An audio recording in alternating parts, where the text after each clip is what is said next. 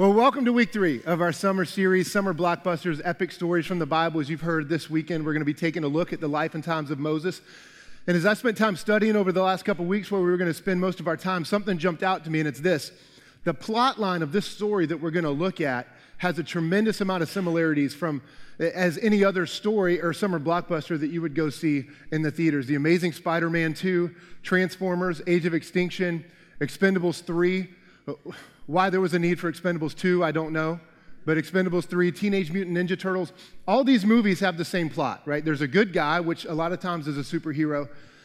There's a bad guy. At some point in the movie, the good guy and the bad guy fight, usually over some stance of global domination. And then nine times out of ten, the good guy wins, overcoming evil once and for all, saving the world from evil and darkness. And so that's the plot line of this movie. But what I realized is, while that plot is similar, there are things about these movies that keep us going back time and time and time again, paying dollar after dollar after dollar. So, number one, if you hear anything this weekend, save your money. Just go see one of them. You don't have to go see all of them. But as I thought about that, I realized there's something inside of us that tells us we were made for something bigger. And it's probably not to fight evil transformers, but I know there's something in there that we like to see things blown up because my five year old's drawn to that, and I didn't teach him that. He just loves it. But I think it's that we know that we were made for something bigger than the mundane story that most of us find ourselves living out. We talked a couple weeks ago about how most of us find ourselves saying, This is what our life is about. We're going to go to college, we're going to get a job, make some money, buy a car, start a family, buy a house. If we make enough money, we buy a beach house, and then we die, which none of us go see that movie. Okay, that's hashtag not epic. We don't do that but we know something deep down inside of us tells us that we were made for something bigger. And so we chase after that storyline, we crave that bigger storyline, but we don't live it. And so I would say, why is that? And so I have the luxury of asking all the questions, and I can't hear from all of you. So I'm just going to go out on a limb and say, if I ask you that question, you would say, well, that's easy, Jason. I'm not a superhero. And so while you're right, you're smart enough to know that you're not Superman, which is something my wife would tell you is something I still struggle with. I run around the backyard with a cape on with my children. But I want to propose two things to, to you this weekend as we get started. The first is this you were made for bigger things than you think. Hands down, you were made for bigger things than you think. And the second thing is this you actually don't have to be a hero, a superhero, to live those things out. You were made for more than you think, and you don't have to be a superhero to live those things out. And I think when we look at the life of Moses, we're going to see God do some huge things in his life.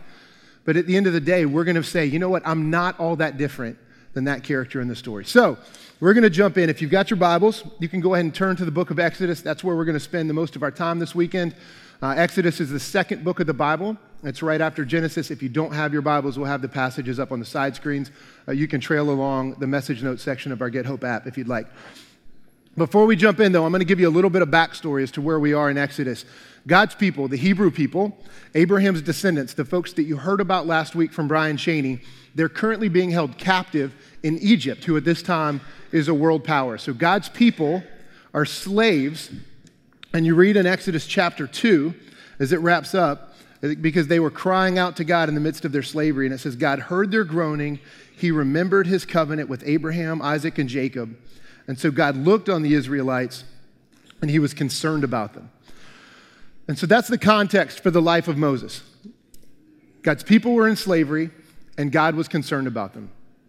And the life of Moses is actually, there's a lot to it, and we're not even going to get to all of it. We're probably going to get to a third of it in our time together. And so, what I've done is I said, we're going to look at 14 chapters, and then to keep things simple for you, to keep things simple for me, we're going to break that up into four scenes. And so, these are the four scenes that we're going to look at. We're going to look at Moses' past, Moses' call, his excuses, and we're going to look at opposition. So, to make this easy, I'm going to have you repeat this back to me. Say, past, the call, Excuses? And opposition. Okay, so we're together. Scene one Moses passed. This is a quick scene here. I'm going to put 40 years into about two minutes, so hang on. Moses' life starts out crazy. He was born at a time where Hebrew boys were actually being killed by the Egyptians. So his mom was fearful for his life, which she should have been, and so she puts him in a basket and puts him in a river. So she probably wouldn't win Mom of the Year for that decision but she had good intentions, and her plan actually worked out because what happened was Pharaoh's daughter, Pharaoh was the king, the overseer in Egypt, Pharaoh's daughter found him, fell in love with the kid, and then raised Moses as her own son. And so Moses actually grew up with a much greater lifestyle, a much more lavish lifestyle, better education, uh, military training, some leadership that he never would have gotten had he grown up as a Hebrew slave. So that worked. But some, somewhere along the line, as Moses was growing up, he realized while he was being raised in an Egyptian household that he still had a heart for his people. He realized that his people were being oppressed. And one day, when he was about 40 years old, he was out walking around and he saw two Hebrews, two Israelites, being taken advantage of by an Egyptian. And in a moment of rage and frustration, he actually murders the Egyptian. And so he hides the body, hoping that nobody sees, but the next day he finds out that people are talking about it. And so he does what a lot of us would do if we made a terrible decision. He runs and he hides. And so at 40 years old, Moses leaves everything that he grew up with, uh, growing up in the house uh, of Pharaoh. He leaves the Hebrew people and he takes off and he starts over completely an entire new life running from his past. And so I just ask you do you know anybody like that? Just one mistake, one moment of unsound judgment, and they leave their entire life. And I don't know, maybe that's you. Maybe you're facing a situation of debt. Maybe you had a broken relationship. I will never talk to this person again. I will pretend like that never happened. But you find yourself just, this is my past and this is where I am because of it. So that's Moses' past. The second scene is the call. And so when you jump into scene two, uh, Moses has settled down a little bit. His wife, uh, he's found a wife. He's about 80 years old. Sorry. And in some way, life has really gone downhill for Moses at this point. Uh, for the last 40 years, while he's married, that's good, but for the last 40 years, he's tended flocks of sheep working for his father in law. And so, the primary moral or application of this story is wherever you are in life, regardless of what you've been through, it could always be worse. Your job could be to be a shepherd working for your father in law. That probably hits a little close to home for our Fuquay people and for our Holly Springs campus. But you get the feeling that Moses is just carrying on with his life. He said, This is, I know that I, may be made for more, but I'm just going to accept things. This is my life now. And at some point, one day, Moses is out walking around and he's in a field taking care of his sheep and he sees this bush. And the bush is on fire, but it's not burning up. And so Moses does what a lot of us would do he goes over to the bush and then when he goes over to the bush, here's what's happened. Exodus chapter 3 says, When the Lord saw that he had gone over to look, God called to him from within the bush and said, Moses, Moses. And Moses said, Here I am. So Moses engages in a conversation with a burning bush, and he hears God tell him this. This is what the bush says. It's, it's really God through the bush. I've heard the cries of my people, which are actually your people, and I'm concerned about them, and I'm going to rescue them. And then listen to the call. So now go. I'm sending you to Pharaoh to bring my people, the Israelites, out of Egypt. God says, Moses, I've heard my people crying out for help, and I'm going to rescue them, and you're the guy that I'm going to use. And I just ask, do, do, you have that in your life? Do you have that thing that, you know, this is what I was made for? This is what I'm passionate about. This is what I'm called to. When God wired me together, I know this is my thing. And my guess is that a lot of you know what that is, but I would also say uh, my guess is that a lot of us don't take the action steps that we need to actually move in that direction. That's scene two, the call. Scene three is the excuse. So if this were a movie, what would happen is Moses would go pick up his sword upon the call of God. He would go get 300 of his best soldiers. He would charge the gates of Pharaoh. And he would say, Pharaoh, I'm taking my people and we're leaving. And Pharaoh would either say okay, or most likely he would say no. There would be a battle right then and then Moses would lead the Israelites out. What happens seems much more human, seems much more realistic to, to where we would probably find ourselves in the story. Moses knows exactly what it is that he's supposed to do. He hears the call, he knows what he should do, but he starts out by making excuses. And I don't know exactly why. Maybe it's because he's 80 years old. That could, that could seem realistic. Maybe because he's got a checkered past. God, listen, I, I don't know if you remember this, but last time I was in Egypt, I murdered someone. So if I go back there, there's a good chance that I might get in a little bit of trouble. Or God, hey, 40 years ago, I turned my back on those people and I left and I haven't been back. So if I show up, are they going to believe that I'm really the guy to lead them out? And God says, Moses, I will be with you. But Moses literally goes back and forth with God with excuses. What if people doubt me? What if I don't have the right words? What if people don't follow excuse after excuse after excuse? And what God is saying to Moses is Moses, you're the guy for the job, but it, it, I'm going to be with you. And what that means is it's not about what you can do, it's about what I can do through you. And if that's you, like if you're in here right now and, and you've got excuses as to why you're not moving towards the things that it is that God is calling you towards, I want you to know that God is saying to you, I want to use you, but these things that you're worried about, your past, your rejection, your influence, the decisions that you've made, I'm bigger than all of that. And I hope this sounds familiar. I hope you hear, you know, elements of this in week one with Adam. I hope you hear elements of this last week with Brian. God wants us to live a life of faith and trusting in Him. And sometimes that calls us into taking big steps of faith. But our past gets in the way and our excuses slow us down. So that's the excuse. Scene four, the opposition. For scene four, we're going to fast forward 11 chapters into Exodus 14 because eventually what happens is Moses comes around and he says, Okay, God, I'm going to trust you and that infamous scene of Moses going before Pharaoh where he says, Let my people go happens if you're old enough to remember the old Charlton Heston movie where he goes before Pharaoh. I don't know if you remember that, but he, he, throws, it shows him throw his staff down on the ground and it turns into a snake and then he grabs it by the tail and picks it up. I YouTube some of those videos this week because, you know, I had to because sermon prepping. But that movie was bad. I mean, there were really bad clips in that movie. Somebody reminded me today it was from the 50s, so give him a break. That's fair. But, anyways, Moses does. He goes before Pharaoh. He says, Listen, man, I'd appreciate it if you would let us cut right out of town. We'll get the people. God wants us to go out and worship, and so we're just going to go do that. And he's actually not that. He says, God said, Let my people go. But then the Pharaoh does what you would expect any villain to do in a movie or in this type of situation. He says, No. Are you kidding me? Like these people take care of us. They build our land. They are our infrastructure. It's cute that your God loves you and that you love your God and that he wants to call you out to the worship. But our answer is no. The Israelites will stay here in Egypt with us. And so in the story, we have our first run in with true opposition. And I'm going to tell you something. If you were called to something in life, if you were called in a certain direction or to do something big, you were going to face opposition, especially if it's a call from God. And this opposition comes from a normal place where you would expect it. It comes from their enemy, who is Pharaoh. So Pharaoh tells Moses, No, you can't go. But God's already told Moses, if he tells you no, or when he tells you no, I'm going to send plagues to their land, and I'm going to wreck Egypt. And so Pharaoh says no, and that's what happens. God sends 10 plagues. There's a plague of blood, of frogs, of hail. There's a plague of boils, which sounds terrible. And what's interesting about this, if you're a nerd, the, every single one of these plagues was actually an assault at an Egyptian god or an Egyptian deity. So, what God is doing is He's using this man, and He's saying, Okay, you won't let my people go worship me as their God. Watch this. I'm going to take a human being, and through him, I'm going to make a mockery of your gods and of your deity and what it is that you worship.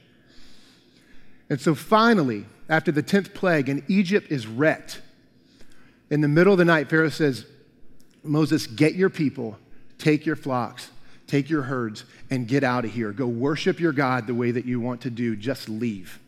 And so they experience a temporary victory. And I say it's a temporary victory because before they could get from here to probably Walnut Street, Pharaoh wakes up and he realizes what it is that he's done and he loads up his chariots and he chases after it. Now, I say before you can get from here to Walnut Street, we're a multi campus church. I want to be campus sensitive. So if you go to another campus and you're watching this video because you're away on vacation, here you go. If you live life at the Morrisville campus, it is from where you are till you get to, I don't know, the Cracker Barrel. And then if you go to the Holly Springs campus, then it would be based on where you sit in your seat, well, to probably Egypt. So it's probably not that different. It's probably not that far away. We can just use that because that's what it is in the story. So that's what happens. The Israelites get released, but then Pharaoh decides to chase after them. And so the Israelites set up camp by the Red Sea. And so they, but they can't go any further in that direction uh, with, the, with the Egyptians coming in towards them. And they can't go the other direction because that would be to the desert. They know if they go into the desert, they'll probably die and, and uh, of thirst because they don't have enough food. So they can't go that direction. And so now they have a new form of opposition, which is just their situation or their circumstances, but also their previous opposition, their enemy is still coming in after them. And so that's the moment. It's a tense situation. And I'll just ask you, what do you think happens? God's people say, Moses, you have led us this far, and we know that, you are, that, that you're following God.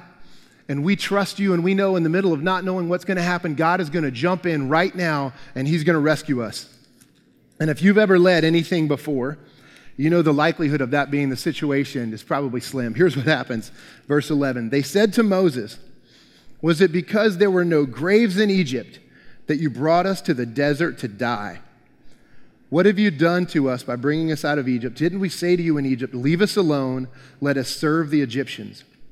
It would have been better for us to serve the Egyptians than to die in the desert.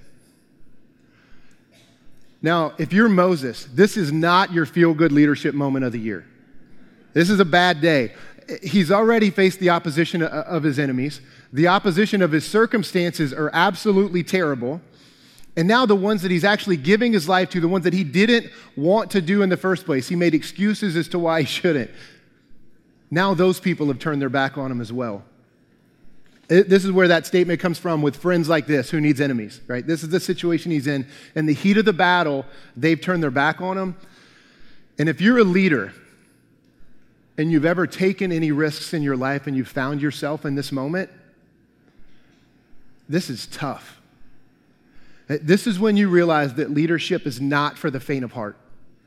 This is when you realize that following after what it is that God calls you to is not always the easiest thing to do. And so, if you're a leader, if you're a manager, and we'll just put those words aside, if you're doing what it is in your life that you believe God has called you to, and you face this type of opposition in the face of adversity, I want you to know normally you have three options. The first is this you can just go home and feel sorry for yourself. You can, and most of us do that. And as a leader, I'll tell you that. I do that sometimes. You go home and you just say, man, maybe I'm not the leader that I thought I was. Maybe I'm not cut out for this. But here's what I want to say to you if that's you don't do that. Don't do it. It's okay to realize you're not the world's greatest leader. And even if you do, you see this in the story of Exodus that we're not even going to get time to. Sometimes your moments has nothing to do with you. It has to do with the people that are following you. Don't go home and do that. Go home and realize that you're not perfect. You don't have it all together, but God's mercies are new every morning, and you're going to find new life tomorrow and go back to work. The second option that you have is this you can wait for consensus. Just hope that everybody comes around and ends up in the same place. I don't know that that would have worked very well here. They didn't have a lot of time. But here's, in my experience, and, and I'll say my limited experience, right? Because I'm 35. I don't have this whole thing figured out.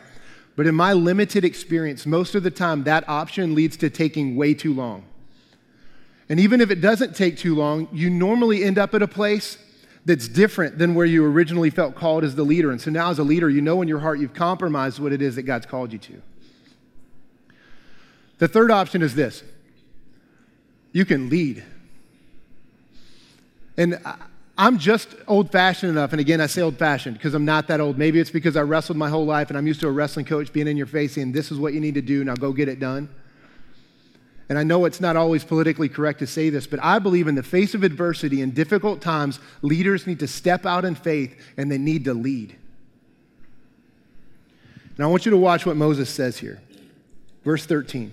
Moses answered the people, Do not be afraid. Stand firm, and you will see deliverance the Lord will bring you today.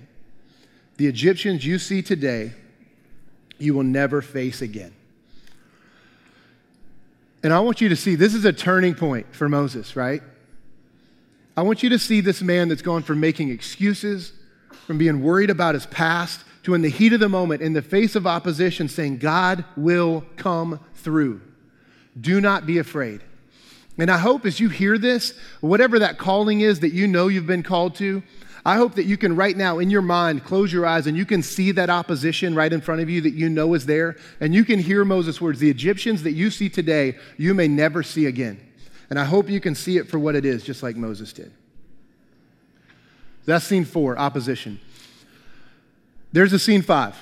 I lied to you. I said four scenes. The reason why I didn't say that there was five scenes at the beginning is because I was going to get you to repeat all the scenes, and I didn't know what to call scene five, and that would have been weird to say scene five, say, and then you went.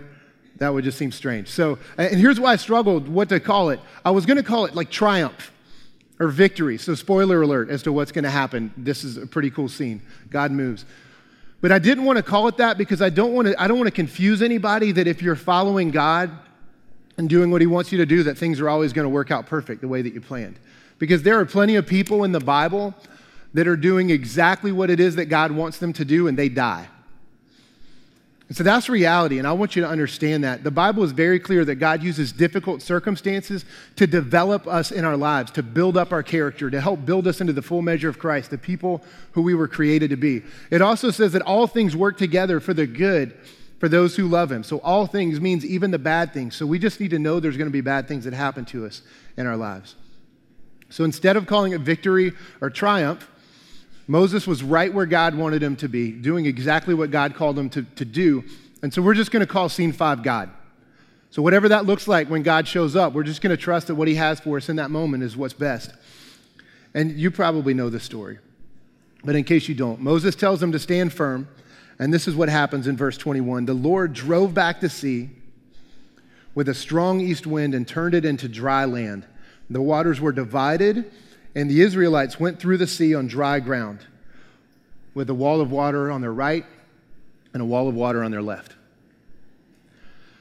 Now, in case you don't know about blockbusters, this is the climax of the story with their backs against the wall between a rock and a hard place, between water and the desert, and the, and the Egyptians plowing in on them, facing unstoppable opposition. God shows up and the waters part. Now, you guys know that we have a phenomenal video team here. And so I told them, here's what I'm going to be talking about this week. This is what we're going to be leaning into. And so uh, we're going to, we're going to kind of climax everything at the parting of the Red Sea. And while I'm a phenomenal storyteller and I'm going to have everybody on the edge of their seats, thank you for holding your laughter.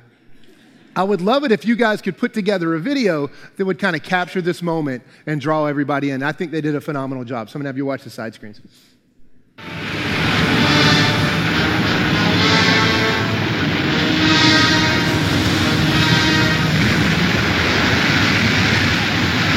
That's Moses, by the way.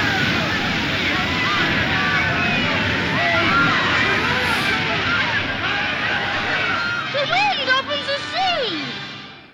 Okay. So that's maybe a bit anticlimactic for the whole story, but I couldn't resist.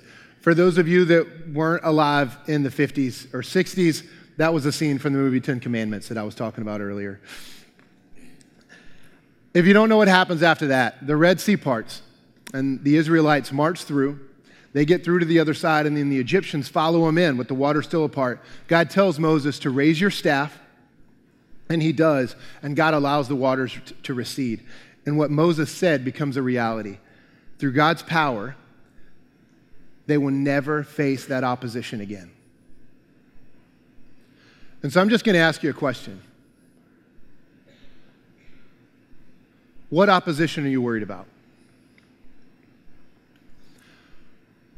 What excuses are you making for yourself as to why it is that what God's calling, to, calling you towards isn't going to work out? What, what areas of your past are you concern, so concerned about that you're not willing to say, you know what, I know that God is bigger than that? What opposition has you concerned? And this entire time, we started out talking about plot lines that are captivating, and that while we're drawn into them, we don't always act on those plot lines in our own lives. And it looks like that's probably for a few reasons. One is our past, another is our excuses, and another is our opposition, whether that looks like our enemies or the situation or circumstances we find ourselves in, or even the people that we're actually trying to lead. Sometimes that's our friends or our family. And so, what I want to do is, I want to give us three principles that I think we can pull out of this story in Moses that we can apply to our lives that I think will help us out.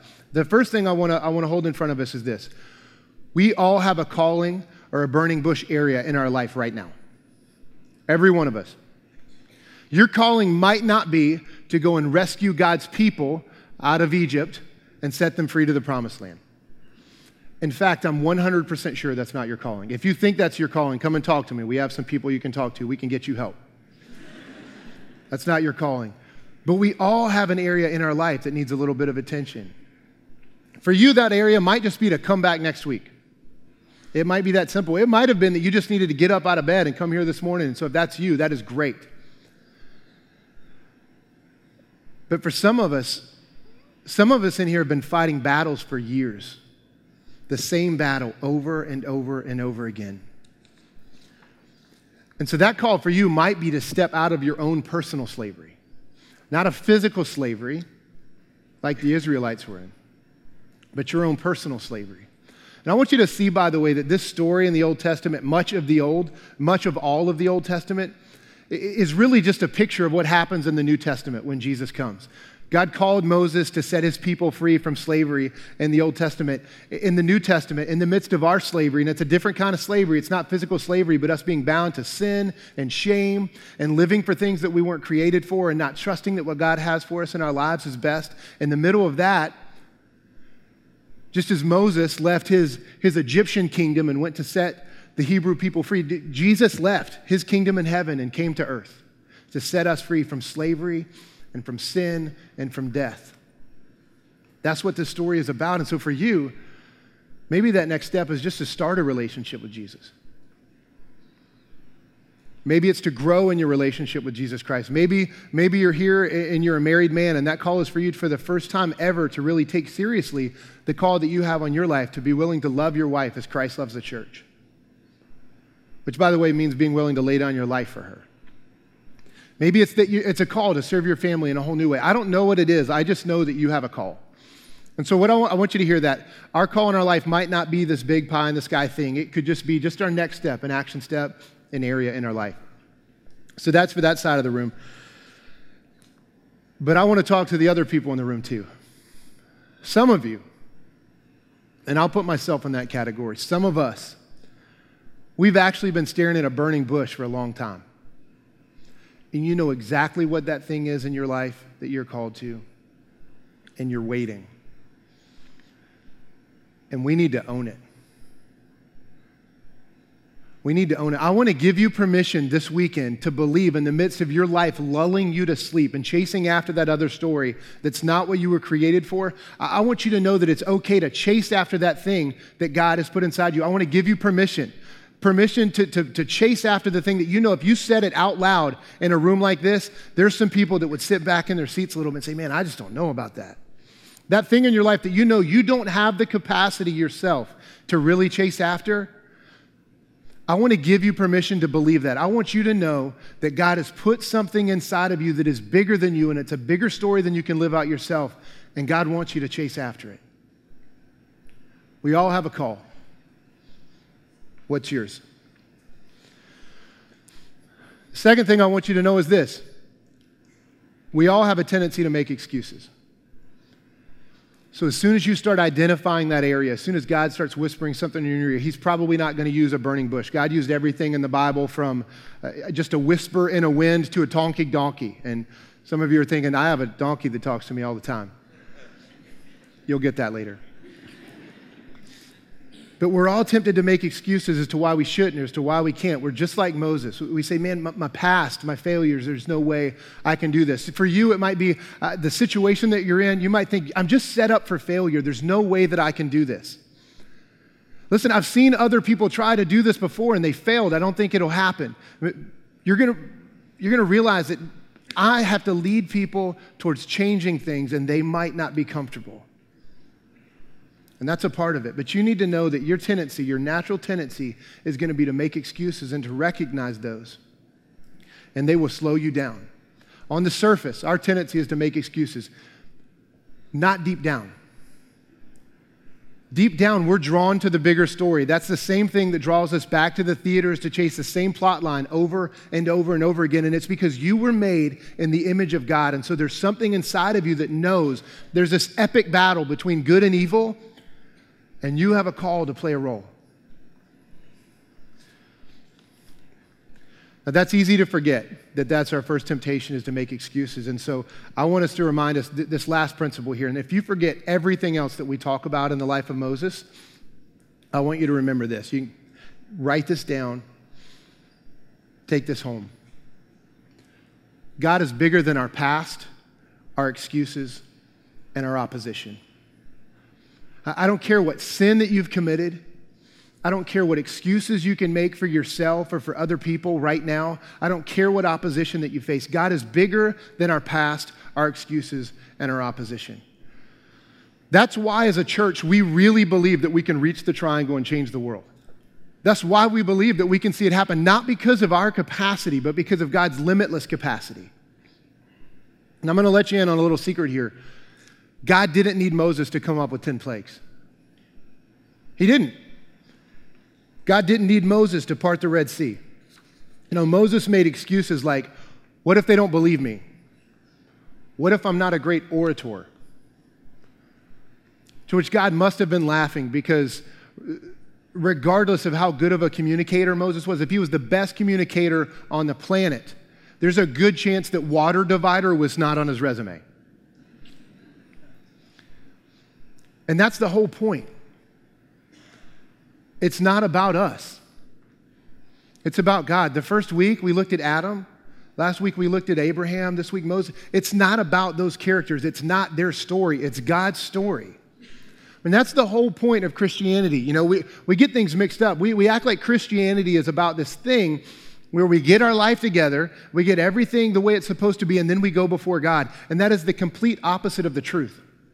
Christianity is about recognizing that we're sinful, that we're broken, that we don't have our mess together, and we fail every day over and over and over again. And in the midst of that, Jesus did for us what we couldn't do. He came to earth, He lived the life that we were supposed to live. He took the punishment that we deserved, the death that we deserved, took it to the grave, and three days later rose from the dead so that we could have new life. That's our faith. We're not good enough. That's the baseline of accepting and calling yourself a Christian. And then we get it messed up because we think at that point now we have to have it all together. But this thing that we call our church to, growing in our relationship with Jesus, is waking up every day and believing the same thing. God, you've called me to this, and there's no way that I can live that out. And so I need you to show up. I need you to work in my life, and I'm going to trust you, and I'm going to put faith in that calling that you've placed on me. The reason that we don't chase after the things in our lives that God's called us to is because we think that we have to be a superhero to live them out. But we don't. We need to be ordinary people who put their faith and their trust in a God that's bigger than we are. He's bigger than our past, our excuses, and our opposition. I'm going to have you bow your heads.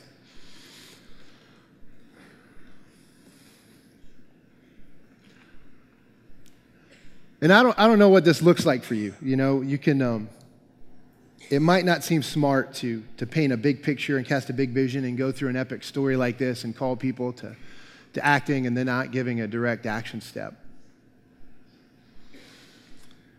But that's okay. I, it's not my responsibility to tell you what that action step is. I, I, can tell you at Hope Community Church, our vision is to reach the triangle and change the world. Our mission is to love people wherever they are and then to encourage them to grow in their relationship with Jesus. And so for you, maybe that's just to find out who those people are. Maybe it's to go into your workplace. Maybe it's to go into your neighborhood or your community. Say, I don't know who my neighbors are. Get to know your neighbors. Maybe that's the action step. But in your classroom, in your dorm room, find some people and love them with everything that you have. And when they start asking you questions, you point them to Jesus. You know, at Hope, we would love to see six people right now, not right now in this room, but step up and say, I will go and lead a small group in North Raleigh, or I will go lead a small group in Garner Clayton. And the reason that is, is because we know over the next three years, if they do that, the amount of people that would be impacted as they go and serve and love that community would be huge. We know in three years, we'd have 24 25 small groups in those areas.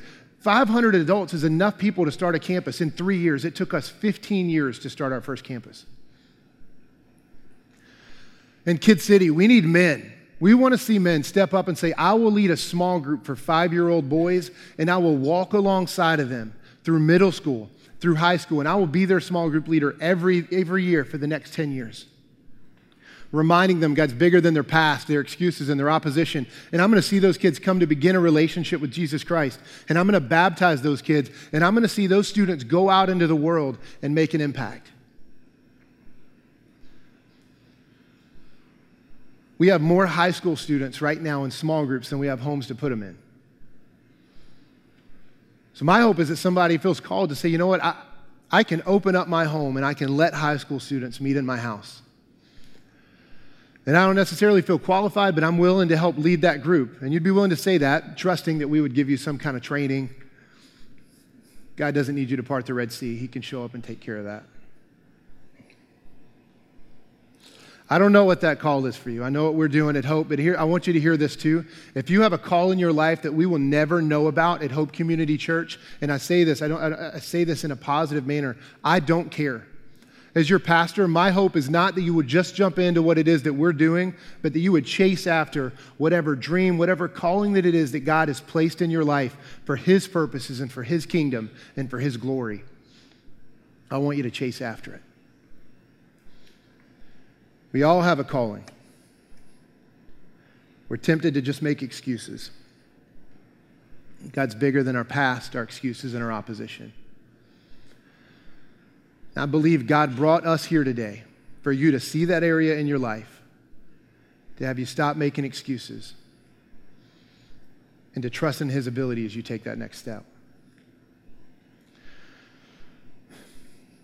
Father, I thank you. Um, just for putting something inside of us that recognizes a call to something bigger.